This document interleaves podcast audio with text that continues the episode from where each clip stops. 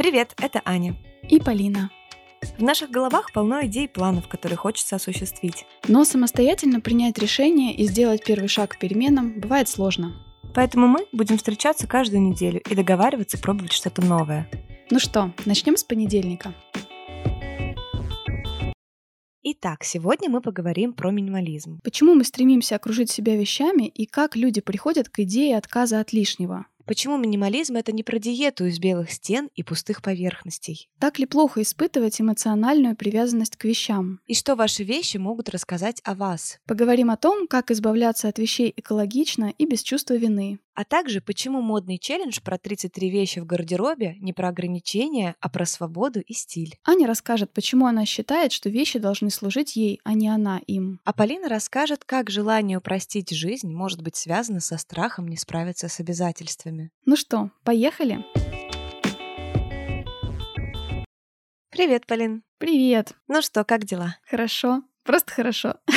Да, у нас была супер продуктивная неделя по всем фронтам вообще. Мы готовим на самом деле много интересных выпусков для слушателей. Некоторые из них будут не совсем типичные, но от этого не менее интересные, на наш взгляд. В общем, да, у нас сейчас время экспериментов в подкасте, и мы всегда открыты к вашим отзывам. Делитесь своими мыслями, идеями о том, как откликаются у вас э, наши эксперименты. Ну а я, кстати, на этой неделе касаясь да, темы предыдущего челленджа о том, чтобы вплотную заняться своим блогом, сделала несколько таких тестов по своей аудитории на личном блоге и заметила, что, mm-hmm. конечно, как всегда, самые цепляющие темы — это темы личного, щекотливых э, вопросов и чувства юмора. В общем, это, по-моему, вообще всем всегда будет близко, и на это всегда идет большой отклик. Так что, если вы готовы рассказывать что-нибудь про бывших, знаете, что реакции будет в море. Ну да, я тоже на этой неделе ставила некоторые такие эксперименты, может быть, даже неосознанно, но я попробовала тоже некоторые вещи, может быть, запостить, которым я редко уделяю внимание в своем блоге, да, не выступаю каким-то экспертом в этом. Ну, например, вот э, я тоже вчера ходила по магазину и запостила там несколько своих находок красивых там в плане одежды или в плане предметов для дома, и мне очень многие написали, что как здорово, какой интересный там действительно цвет ты подметила или там фасон и прочее. Было очень приятно, потому что я вообще не ожидала. Мне просто хотелось что-то выложить, вот руки чесались, и я так посмотрела, да, что я сегодня делала, где я была и чем бы могла поделиться. Ну, получила такую очень хорошую поддержку в этом месте от окружения, и это было приятно. Точно так же я выложила еще очередное свое тоже видео с танцев. Некоторую грусть я испытала в сам день, когда мы записывали это видео, потому что, как всегда, вот ты репетируешь до записи, на записи ты обязательно где-нибудь косячишь. Угу. И мне было грустно, потом я пыталась э, как-то перетанцевать, мне не получилось, я стала забывать все больше, в общем, расстроилась в сам вечер, когда танцы были, я не выложила это видео, но на следующий день я все таки как-то посмотрела на него, подумала, что а почему нет? И я выложила, сделала из этого историю, да, рассказала, в принципе, про то, что вот испытывала такие ощущения и почему потом решила все таки поделиться этим видео с аудиторией. В общем, тоже получила отклик, многие поддержали, многие просто поставили реакции, даже если не писали комментарии. В общем, мне кажется, была тоже хорошая неделя вот в плане экспериментов э, с блогом, с тем, про что ты рассказываешь, какую реакцию ожидаешь и какую в итоге получаешь. Мне кажется, это вот здорово разбивать свои такие установки, что ой, да меня засмеют, или ой, да меня там никто не поддержит, все пройдут мимо. На самом деле люди чаще всего неравнодушны, это здорово. Да, это классно. Спасибо вам опять же за ваш отклик и активное участие. Кстати, по поводу вещей, это тоже одна из тем, которые очень часто вызывают отклик у людей. Я тоже иногда выкладываю такие маленькие короткие видео, как я примеряю какие-то вещи. Ну и для меня это больше такая игра, мол, э, нравится, не нравится. А, берем, не берем. Конечно, я редко, когда по голосованию принимаю такое решение. Mm-hmm. Но ведь есть те люди, которые действительно э, не могут, например, что-то купить без оценки, да, без того, что им несколько человек скажут, что да, да, бери, бери. У тебя, кстати, как с этим э, вопросом? Ты чаще всего шопишься одна или в компании друзей? Вообще одна, всегда одна. Может быть, в формате какого-то развлечения я могу. Сейчас такого нет. Раньше такое бывало, там, особенно вот в университетское такое время, студенческое. Сейчас нет. Я эти решения, да, принимаю самостоятельно. Я вообще больше, наверное, заказываю онлайн, и это как раз для меня тоже такое вот время, да, спокойно я сижу сама, выбираю. Mm-hmm. Когда я хожу, это чаще всего я выхватываю так глазами, может быть, что-то, что мне нравится, какие-то приятные цвета. Иногда могу просто примерить вещь, эм, просто потому что мне захотелось посмотреть, как я в ней буду выглядеть, например, без цели mm-hmm. купить. Ты знаешь, мне кажется, у меня тоже очень сильно изменилось отношение к покупкам, потому что раньше это действительно было роли досуга какого-то, да, а развлечения, времяпрепровождения с друзьями и такого, ну, фан, типа весело, все померить. Кстати, раньше я могла проводить в магазинах, например, у нас, да, я жила когда в Нижнем Новгороде, ну, сейчас во всех, в принципе, довольно крупных городах есть э, меги. И вот я могла эту мегу обойти три раза, ну, то есть три круга сделать, прежде чем не остановлюсь на той вещи, которую я хочу купить. Сейчас у меня, конечно, гораздо проще. Я, в принципе, более 30 минут мне тяжело проводить в магазинах. Я терпеть не могу огромные молы, да, где просто куча выбора, куча мельтешения всех этих вывесок, которые тебя заманивают. Мгм. Я предпочитаю, знаешь, такие локальные маленькие магазины, где вещи мне подходят, или где качество вещей меня устраивает, или где ценовая категория, которая меня тоже устраивает. Мне кажется, это приходит вместе с тем, когда ты лучше понимаешь, кто ты есть такой и что тебе на самом деле нужно. Тогда пропадает необходимость купить шесть кофточек по цене двух. Я заметила, что у меня действительно стало а, гораздо меньше одежды, но от этого она Мгм. не стала хуже. Да, мне в свое время тоже изменило мнение и отношение к покупкам. Мысль о том, что не обязательно обладать всем, что тебе понравилось, то, что тебе где-то приглянулось. Мы как бы это воспринимаем чаще всего вообще покупку как некое продолжение нашей индивидуальности. А мы замечаем, оцениваем, что эта вещь как-либо выделяется для нас, имеет, может быть, какой-то смысл, визуально нравится по форме, и актом покупки мы как бы ее выхватываем и присваиваем себе, да, обладаем, и это становится нашей каким-то представлением, в том числе в глазах себя же или других. Я стала мыслить так, что не обязательно все вещи нести обязательно в дом, не обязательно все, что красиво, примерять на себя. Чем-то можно любоваться со стороны. И здесь очень интересно, что вообще вот последние наверное, несколько десятилетий в мире очень было популярно слово минимализм. И в интерьерах, и в дизайне, и в образе жизни, в образе мышления. Такой своеобразный ответ на тот образ жизни, который у нас сложился примерно да, в 2000-е годы. Хотя интересно, кстати, что про перепроизводство предметов перепотребления говорили там еще в 19 веке. Сейчас это стало для нас особенно важным. Мы видим, что у нас очень много вокруг вещей. И мне иногда, знаешь, вот тоже ты сказала про магазины, и я иногда тоже, я захожу так иногда в большой магазин с одеждой, вижу просто огромное, огромное количество, ну, иногда просто тряпья, вот по-другому не скажешь, да, то есть это когда особенно какие-то синтетические ткани, которые не держат форму, находясь Мгм. на вешалках, становится просто противно. Я просто не представляю, кто в таких объемах может покупать и вообще куда она вся потом, да, будет э, деваться. Но это отдельный вопрос, мы еще об этом сегодня поговорим. И когда ты видишь вот все эти объемы вещей такие, то неизбежно хочется какой-то легкости, простоты, свободы. Минимализм в современном обществе, наверное, воплощает мечту о том, что отсутствует имущество, и вот я свободен, да, не имея этого имущества лишнего, которое меня как-то отягощает, привязывает. Ностальгия по каким-то более простым временам, когда мы обходились меньшим количеством вещей, когда нас окружали, окружал более простой быт, а, менее насыщенный, да, и визуально, и аудиально в том числе, да, то есть это такое спасение, может быть, от какого-то шума в разных частях мира, да, в разных сферах нашей жизни нам захотелось приходить к минимализму, да, отказываться в том числе, вот даже вспомнить наш самый первый выпуск, мы пробовали такой условный цифровой минимализм, когда, да, отказывались от э, излишнего потребления информационного, например, в Инстаграме. Мгм. Но ты знаешь, далеко не многие люди относятся к минимализму, как ты вот, да, описывала вот это ожидание от минимализма, что это нечто такое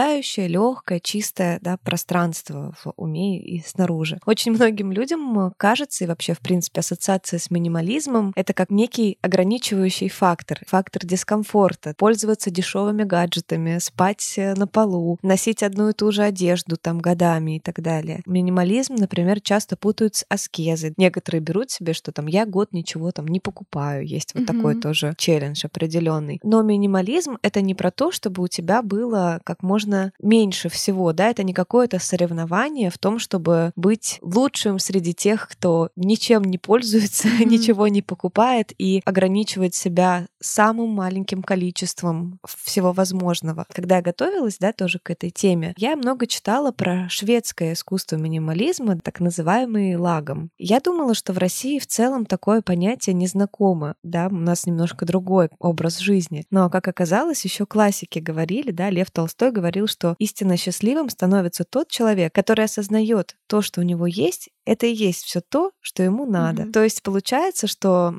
это, наверное, не столько зависит от общества, да, и от культуры, как от индивидуального понимания. Как ты считаешь, это имеет какую-то связь, да, что в России, например, нет такого понятия, как лагом? Да, очень разное, разный исторический, да, может быть, э, контекст в разных странах, но мне кажется, что мы в целом сейчас, особенно, да, молодое поколение, я предпочитаю как-то мыслить нас в форме какого-то глобального одного общего мозга, на который влияют похожие, в общем-то, тенденции. Безусловно, вот эта философия лагом достаточно, да, не больше, не меньше, в самый раз. Она очень про равновесие, про то, насколько ты верен себе и понимаешь, что тебе доставляет настоящую радость, чего тебе просто не нужно сверх этого. И мне кажется, в этом смысле к этому может прийти человек э, в любой точке мира. Но тоже здесь интересно, потому что про минимализм я однажды читала очень интересную статью, может, оставлю тоже на нее ссылку в блоге Маши Скатовой, читала ее когда-то. Она там объясняет, что минимализм сам по себе, он не нов как явление, и что раньше он был от бедности, а сейчас его как будто бы модно себе позволить, отказываясь от излишеств, просто потому что появилось от чего отказываться. И есть тоже, да, такое мнение среди тех, кто критикует некоторые проявления, радикальные проявления минимализма, например, что, например, человеку, который имеет какой-то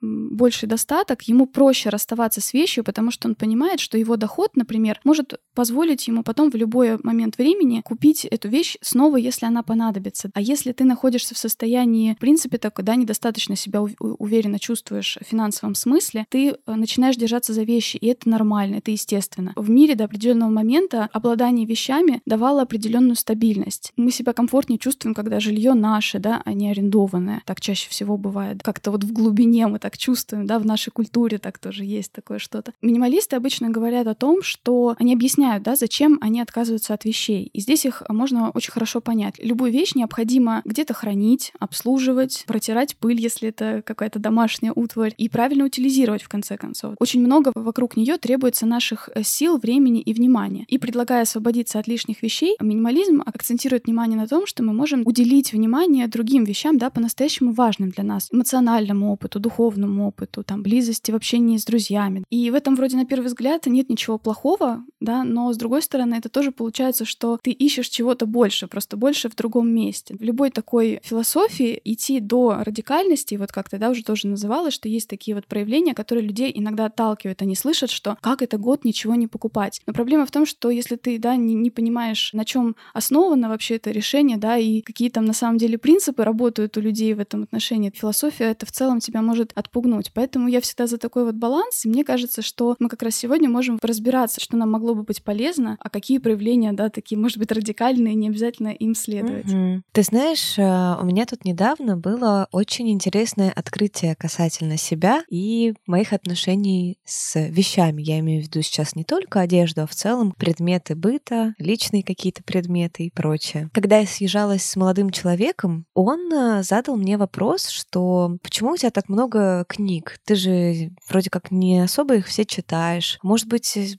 мы отдадим их куда-то. Меня это немножко выбесило, короче, меня это конкретно. Не немножко, а я думаю, какого черта это мои книги, выкидывай свои вещи, а мои оставь в покое, я с ними сама разберусь. И я начала очень защищаться так в этот момент. Просто идея того, что мои какие-то вещи, которыми я еще даже там не попользовалась, то есть не почитала их, вдруг куда-то уйдут из моей жизни. И меня это выбило из равновесия. Затем он стал там задавать вопросы, а вот это тебе нужно там про какие-то мольберты для рисования? Рисование. Оно вроде уже давно лежит, и, ну, может быть, ты нарисуешь что-то на них, или тогда уберем их. И я просто все, меня начало крыть. Полчаса испытывала колоссальный вообще дискомфорт внутренний. Я не могла понять, откуда, откуда это берется. В принципе, его аргументы имеют место быть. Я понимала, что я сама стремлюсь к тому, чтобы у меня было меньше вещей, и чтобы у меня были те вещи, которые мне действительно по-настоящему нужны, потому что я ими пользуюсь, или которые мне приносят определенную радость от пользования ими, может быть, и нечастым, да, или хотя бы от созерцания mm-hmm. этих вещей, как, например, корешки книг, да, я могу могу подумать, вот, я сегодня вечером прочитаю эту книгу. Но чаще всего, на самом деле, взгляд на эти книги меня очень фрустрировал, потому что я понимала, что выбирая между тем, что мне нужно сделать, и чтением книг, я выберу, скорее всего, то, что мне ну, необходимо сделать, потому что для меня своего рода чтение книг — это определенная роскошь, потому что я не очень быстро читаю, и для меня это прям колоссальная трата времени. И сказать, mm-hmm. что я от этого получаю колоссальное удовольствие, тоже я не могу. Ну, если мне очень нравится книга, да, она меня затягивает прям, и я не могу остановиться, это да, но такие книги довольно редко. Не часто доводится держать в руках. Чаще всего это все таки какая-то полезная литература, особенно в нашем с тобой, да, занятии. Mm-hmm. Так вот, я стала думать, а откуда же у меня такое вот э, раздражение на те вещи, с которыми я, в принципе, согласна. И до меня дошло то, что вот у меня мама, например, да, мы в своем выпуске про расхламление обсуждали эту тему, я рассказывала о таких тоже личных семейных историях,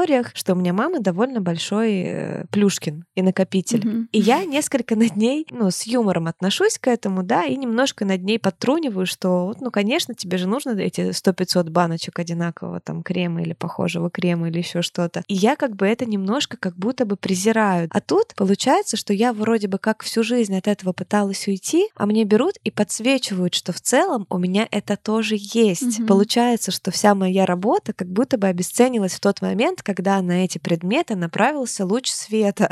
Да, и кто-то сказал, что а ты уверена, что тебе все это нужно? А ты правда этим пользуешься? А ты правда рада от того, что эти вещи присутствуют в твоем пространстве? Вот, это был интересный опыт. Есть тоже вот, да, такая мысль на тему вещей. Одна из самых больших категорий вещей, которая разрастается вообще в принципе у людей, это свидетельство незавершенных проектов. Купленная, например, бумага для оформления семейного альбома, вот, который у меня тоже, например, лежит, да, и я пока все никак не дойду тоже до следующего mm-hmm. этого тома. Да, мольберт, который лежит и ждет э, своего часа. Это, кстати, тоже еще из один таких моментов, который меня в свое время тоже сподвиг от некоторых вещей избавиться. Я просто не хотела каждый раз, открывая шкаф, испытывать вот это неудовлетворение, расстройство, да, злость на себя за то, что я купила и никак не могу найти для этого время, и мне нужно принять какое-то решение, буду ли я все-таки этим заниматься в ближайшее время. Но вообще, так ли плохо, в принципе, испытывать привязанность к вещам? В начале года тоже читала книгу моей любимой Гретхен Рубин. Мне кажется, я ее иначе не называю, потому что... Амбассадор. Потому что, правда, ну вот очень, очень близко все то, что она делала когда-то и делает. Книга называется «Счастлива дома». Первые главы начинаются как раз с ее попытки переосмыслить то, как ее дом радует и как получать больше радости от своего дома. Да, часто нам кажется, что вот такая материалистичность и вообще, в принципе, любить вещи — это как-то плохо, это как-то э, неправильно. Надо любить людей, а не вещи. И мне понравилось, что она, как всегда, э, много разрешает. Это нормально, что когда нас что-то интересует, мы часто проявляем этот интерес путем изучения, приобретения и коллекционирования предметов. И вообще в большинстве стран, в большинстве культур взаимодействие с предметами у человека — это один из центральных аспектов жизни. Чаще вещь связана для нас с каким-то процессом, с каким-то воспоминанием, например. Получается, что мы коллекционируем книги не потому, что нам просто нравятся книги, хотя поэтому тоже нормально, это тоже окей. Мы чаще всего это собираем, потому что, возможно, нам это дает ощущение того, что мы вот ценно относимся к знаниям, что, в принципе, да, знание, способность познавать и развиваться для нас какую-то имеет большую ценность в жизни. И вот мы это таким образом выражаем и подчеркиваем. И в этом нет ничего плохого. Вещи вокруг нас, они выросли естественно. Они выросли в результате каких-то наших проявлений характера и личности. Судить оголтело, да, что вот человек, у которого много вещей, он какой-то неправильный, он какие-то свои бреши закрывает. Это его скарб накопленный. Судить со стороны тоже не стоит. И там же в этой книге она подчеркивает, что вот это стремление отказаться от имущества иногда про избегание ответственности. Потому что имущество в собственности — это ответственность. И вот это желание mm. упростить жизнь и быт, оно может граничить со страхом не справиться со взятыми на себя обязательствами. Некоторые вещи, они при всей своей хлопотности в нашей жизни все таки дают нам радость и комфорт. Ну, я не знаю, самый простой пример вот материнство, да?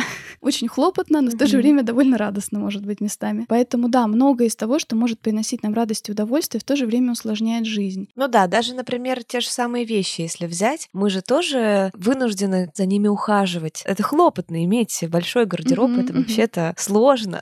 Там сдавать в химчистку некоторые, например, позиции, отдавать швее. И для меня, например, это большая часть тоже дискомфорта, потому что у меня такое отношение к вещам. Есть вот люди, знаешь, которые каждую там складочка к складочке все развешивают, вот так вот бережно там гладят через марлечку и носят так, знаешь, что не дай бог туда какое-нибудь пятно, все, они прям расстроятся на целый день из-за этого. А я отношусь к вещам как к средству. Это не я служу вещам, это вещи служат мне. Почему я должна вокруг них так много плясать? Это отнимает мое время. Почему я должна расстраиваться из-за испорченной юбки, если эта юбка мне служит, а не я ей, mm-hmm. да? Ну да, здесь вот еще видишь тоже разные категории. Мой муж, например, он носит все время только одну определенную модель футболки, просто в разных цветах, и одну определенную модель джинсов, которую он покупает э, из раза в раз, иногда даже в нескольких экземплярах сразу. Он очень просто собирается на работу, погулять с нами. Ему просто не нужно тратить время на этот выбор. В этом отношении он абсолютно минималист. Но, например, другая категория вещей, которая у него довольно такая обширная, это различная техника и электроника. Он как раз из тех людей, которые очень аккуратно к этому относятся, как раз над ними трясутся, да, как ты угу. описала, не трогать грязными руками. Ну вот он такой, это его проявление личности такое, что это для него сфера интересов. Он не покупает это бездумно, для него это большие тоже всегда удовольствия выбрать что-то, затем этим пользоваться. То есть он, правда, это не делает ради того, чтобы просто покупать, потому что что-то вышло новое. Нет, это такой вот действительно интерес, который много лет с ним живет. То есть мне кажется, минимализм он как раз про то, что ты естественным образом отказываешься от того, что не находится рядом с твоими приоритетами. То есть ты замечаешь, что ты не хочешь больше тратить много времени, например, да, на обслуживание, не знаю, мытья огромного количества посуды, например. Да, мало кому из нас приходит одновременно 10-12 человек, чтобы попить одновременно из всех 10-12 кружек, которые у нас стоят, да,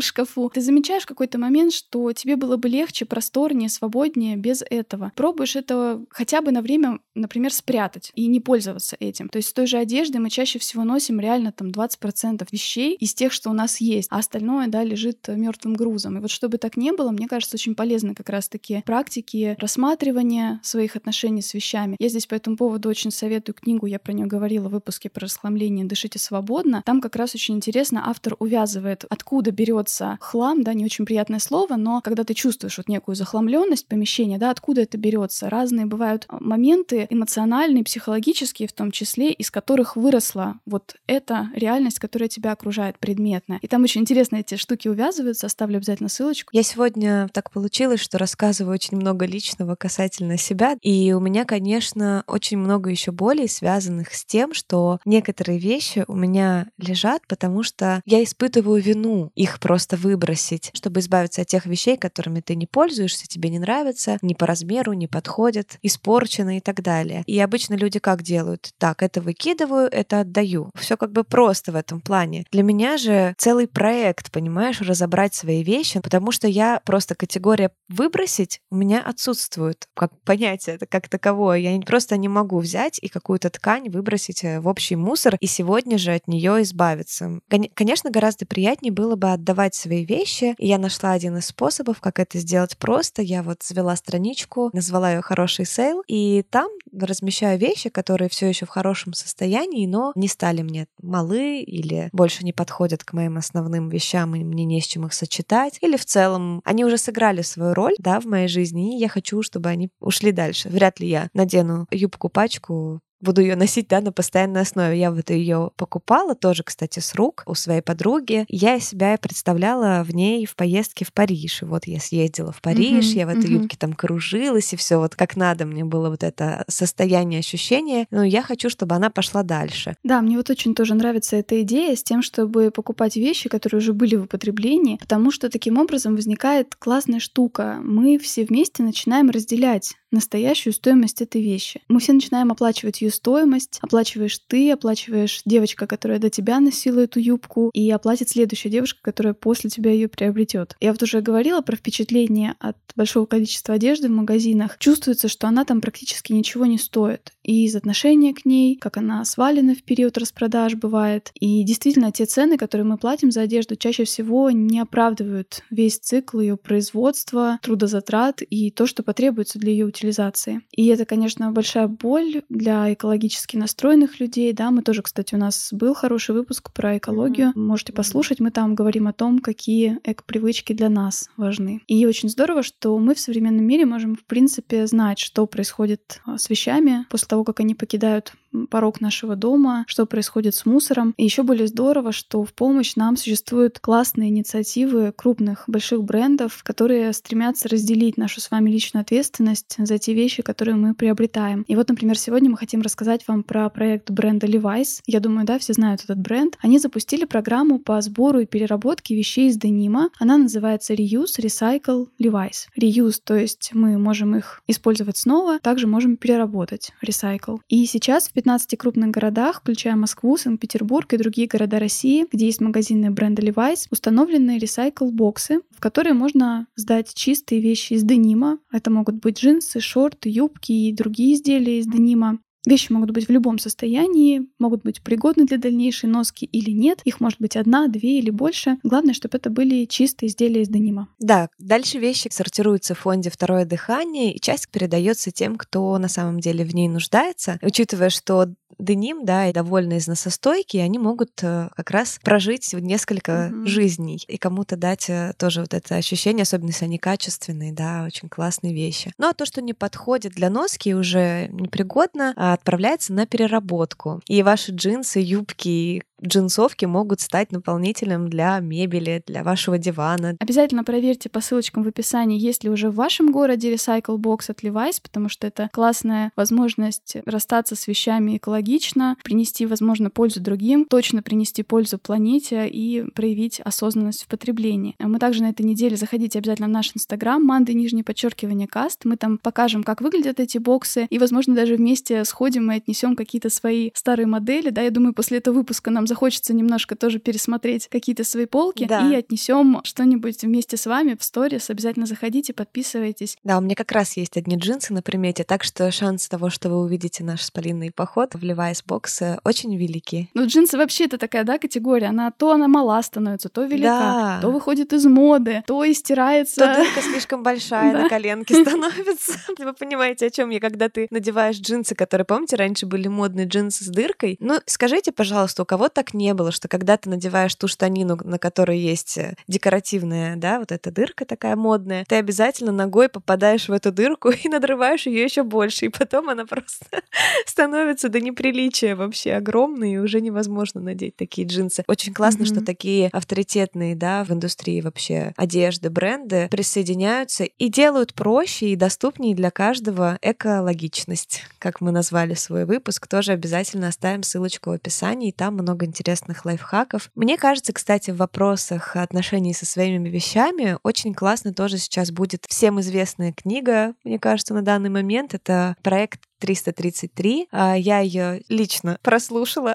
не прочитала, но вот, э, да, меня правила под себя, потому что книга тоже как раз очень много рассказывает о том, как, имея какие-то определенные рекомендации, правила, их все-таки прогибать под себя, про свой стиль, под свои взгляды. Книга про то, как девушка сделала себе такой вызов. Она обещала себе три месяца носить не более 33 вещей своего гардероба. Точнее, составить свой гардероб из 33 вещей. Притом туда входили и аксессуары, сумочки и обувь тоже. Единственное, что туда не входило, это домашняя одежда, которую она носит каждый день или через день, и спортивная, но только при условии, что вы занимаетесь все-таки в ней спортом, а не просто она у вас красуется на полках. У нее были такие страхи в начале, что вот, как это всего 33 вещи. Кстати, вы что считаете, 33 вещи в гардеробе это много или мало? Напишите нам тоже под постом об этом выпуске. А я считаю, что 33 вещи это, в принципе, вполне достаточно. Но и у автора были такие страхи, а вдруг кто-то заметит, что я хожу постоянно в одном и том же, да, знакомо такое, что какое-то дурацкое, на самом деле, совершенно ощущение, что нельзя почему-то слишком часто показываться в одних и тех же вещах. Чтобы они подумают, что вам больше носить нечего, а может быть, кто-то подумает, что надо же, как удачно вы выбрали свой гардероб, что вам достаточно этого. Когда она стала все-таки реализовывать этот челлендж, она заметила, что комплименты с тех, там, какое красивое колье или какая красивая рубашка изменились на «ты очень классно выглядишь, что в тебе изменилось, ты отлично смотришься», например. То есть стали замечать больше ее саму, а не одежду. Угу. Действительно интересная эта штука, потому что, с одной стороны, она выглядит, да, каким-то вроде ограничивающим фактором. Автор тоже в начале книги говорит, что когда она, в принципе, составила список, у нее получилось 45 вещей. Но чтобы это было красиво выглядело, цифра, да, и был все таки в этом некоторый элемент вызова, она как раз сократила сделать до 33.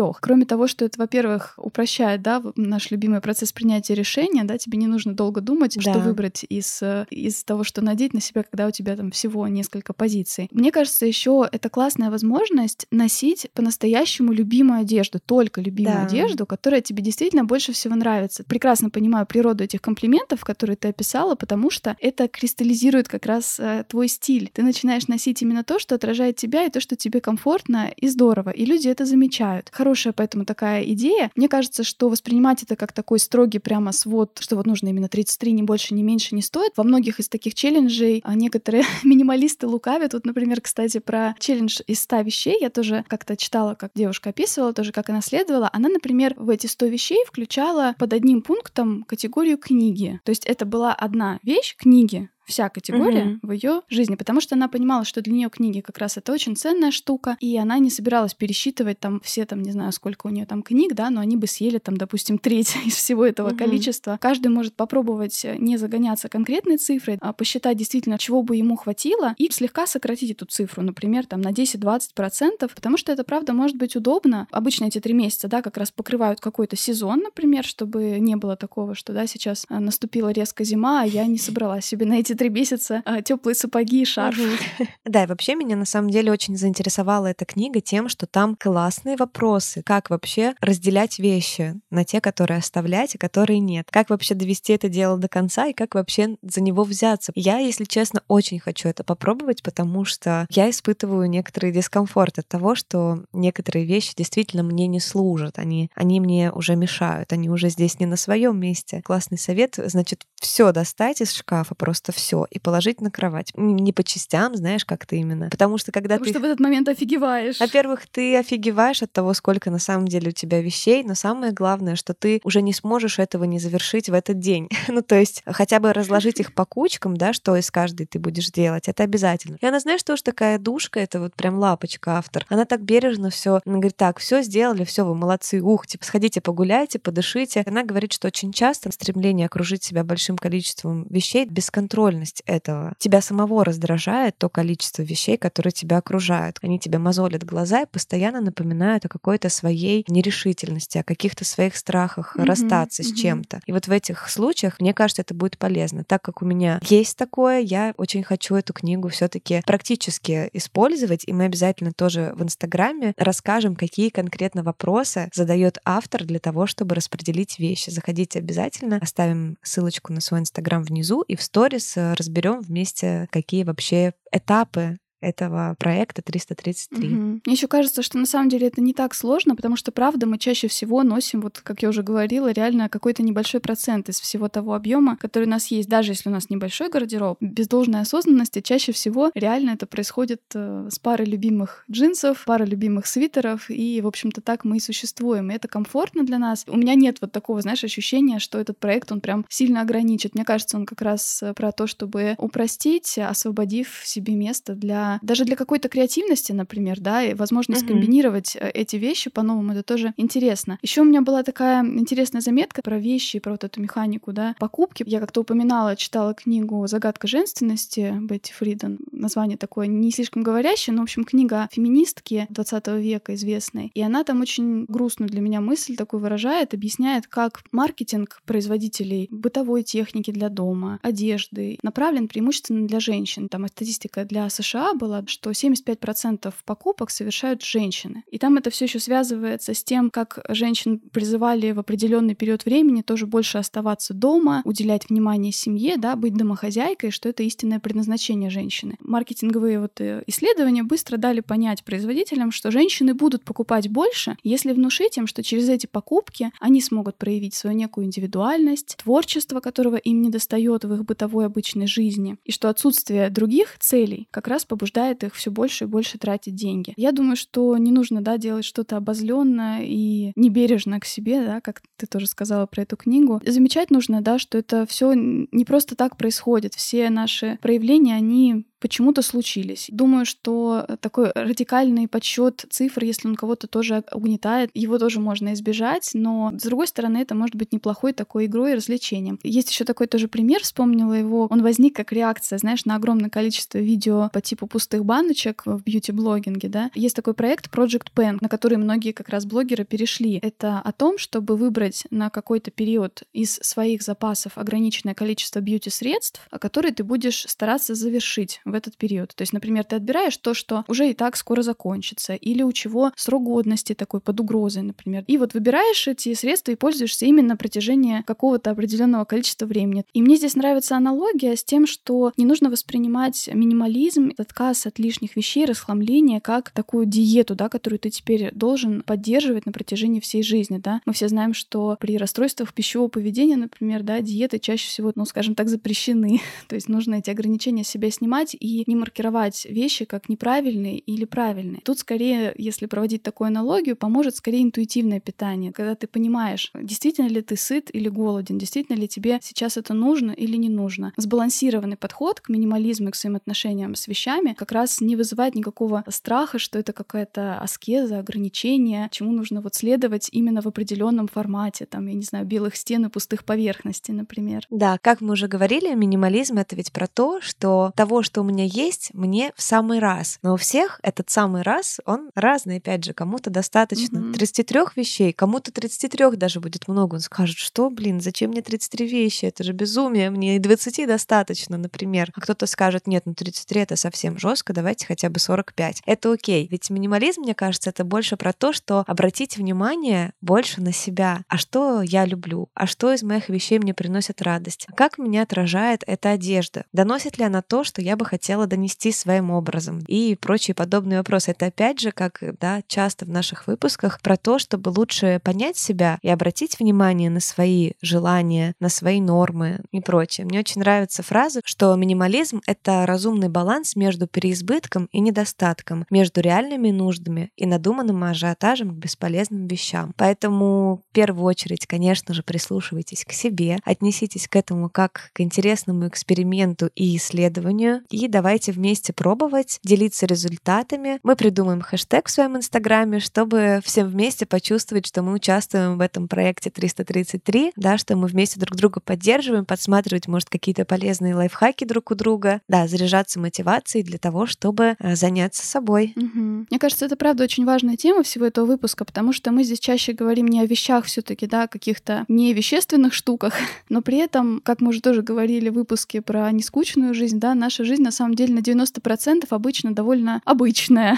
То есть она состоит из таких вещей, из вещей, в общем-то, которые нас окружают, и нет ничего зазорного в том, чтобы эту тему как-то для себя пытаться должным образом упорядочить, осмыслить. Не обязательно ставить равно между минимализмом и обязательным расхламлением. Минимализм в то же время и с точки зрения экологии в том числе может предполагать бережливость. Обойтись тем, что у тебя уже, например, есть, беречь просто те вещи, которые у тебя есть, ухаживать за ним должным образом, это например. Мне нужно. Да, то есть это тоже одна из сторон, в которой можно за собой понаблюдать. У той же Гретхен Рубин в книге «Счастлива дома» есть идея о том, что нужно придать больше значения ценным вещам, создав такой своеобразный алтарь или храм этих вещей в своем доме. Есть вещи, которые для нас очень ценны, но они, мы их не видим ежедневно, они не выставлены на наше обозрение, их не видят гости, когда приходят, например. Э, создать таким образом некий алтарь с какими-то, может быть, ценными воспоминаниями, тем, что связывает вашу семью, например, вашу пару, там, если мы говорим о партнерских отношениях, и это видеть будет приятно и здорово. Минимализм, да, очень часто определяют как стремление к меньшему. Думала, думала об этой формулировке, и мне все время хочется сказать, что мне хочется вообще меньше стремиться, меньше стремиться, чтобы вещи, в принципе, управляли нами, хоть в сторону избавления от них, хоть в сторону постоянного приобретения. И мне кажется, это тоже интересная такая мысль, которая может помочь как-то переосмыслить всю эту тему на этой неделе. Да, но если все-таки лишние вещи присутствуют в вашей жизни, то давайте прощаться с ними экологично. Пользуйтесь боксами Levi's. Мы обязательно оставим ссылочку на их сайт, где вы сможете посмотреть, где есть Levi's боксы в вашем городе. А еще в честь того, что подкаст выходит уже целый год, мы проведем розыгрыш. И этот розыгрыш будет не вещественным, как обычно, а